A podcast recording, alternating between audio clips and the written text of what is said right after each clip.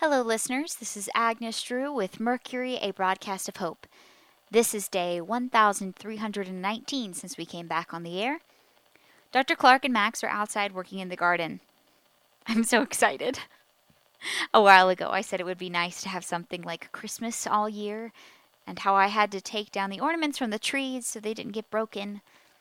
I wished we could keep them in the trees all year to add a bit of cheer. Now I have a way of doing something like that. We met some people when we made a scavenging run not too long ago. We started talking, and I told them about the ornaments.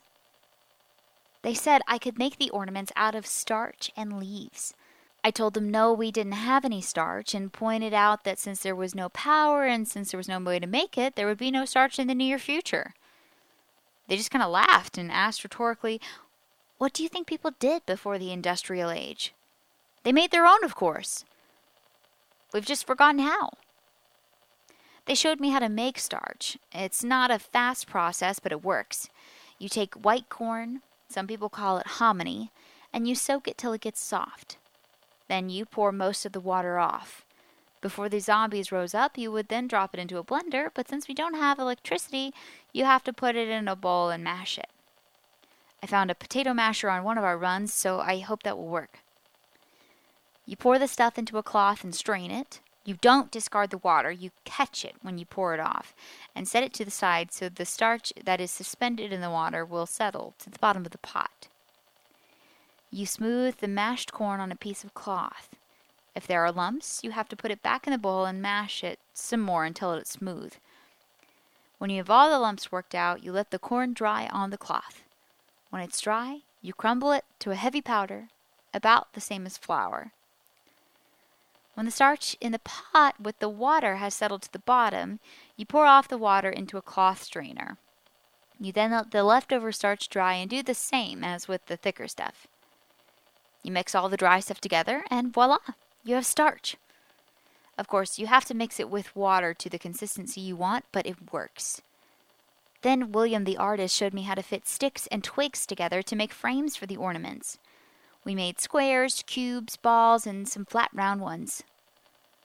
We soaked not too dry, not too wet leaves in the starch, and then put them on the frame, and the starch held everything together.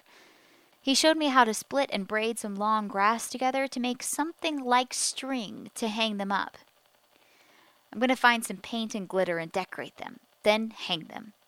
If I can find some aluminum foil, I can wrap some of them in it, and it will catch the sun and flash when the breeze blows. So far, we've only seen the zombies attracted to noise, so it should be okay. I know that when the first rain comes, they'll fall apart, but until then, they'll be pretty. But more importantly, the whole process gave me perspective. Max was talking the other day about how we've lost people, but also knowledge and experience. But this is a reminder that not all the knowledge and experience has been lost.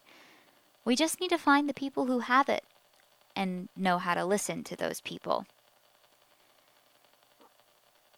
Simple processes like this prove two things to me that we can keep going even after everything that's happened, no matter how much we've lost.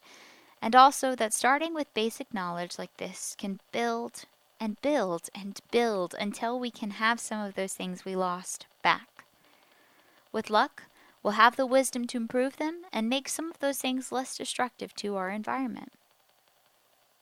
Okay, so I'm running a little short today, but well, I need to get going to make my ornaments. So until tomorrow, this has been Agnes Drew with Mercury, a broadcast of hope. Take care of each other.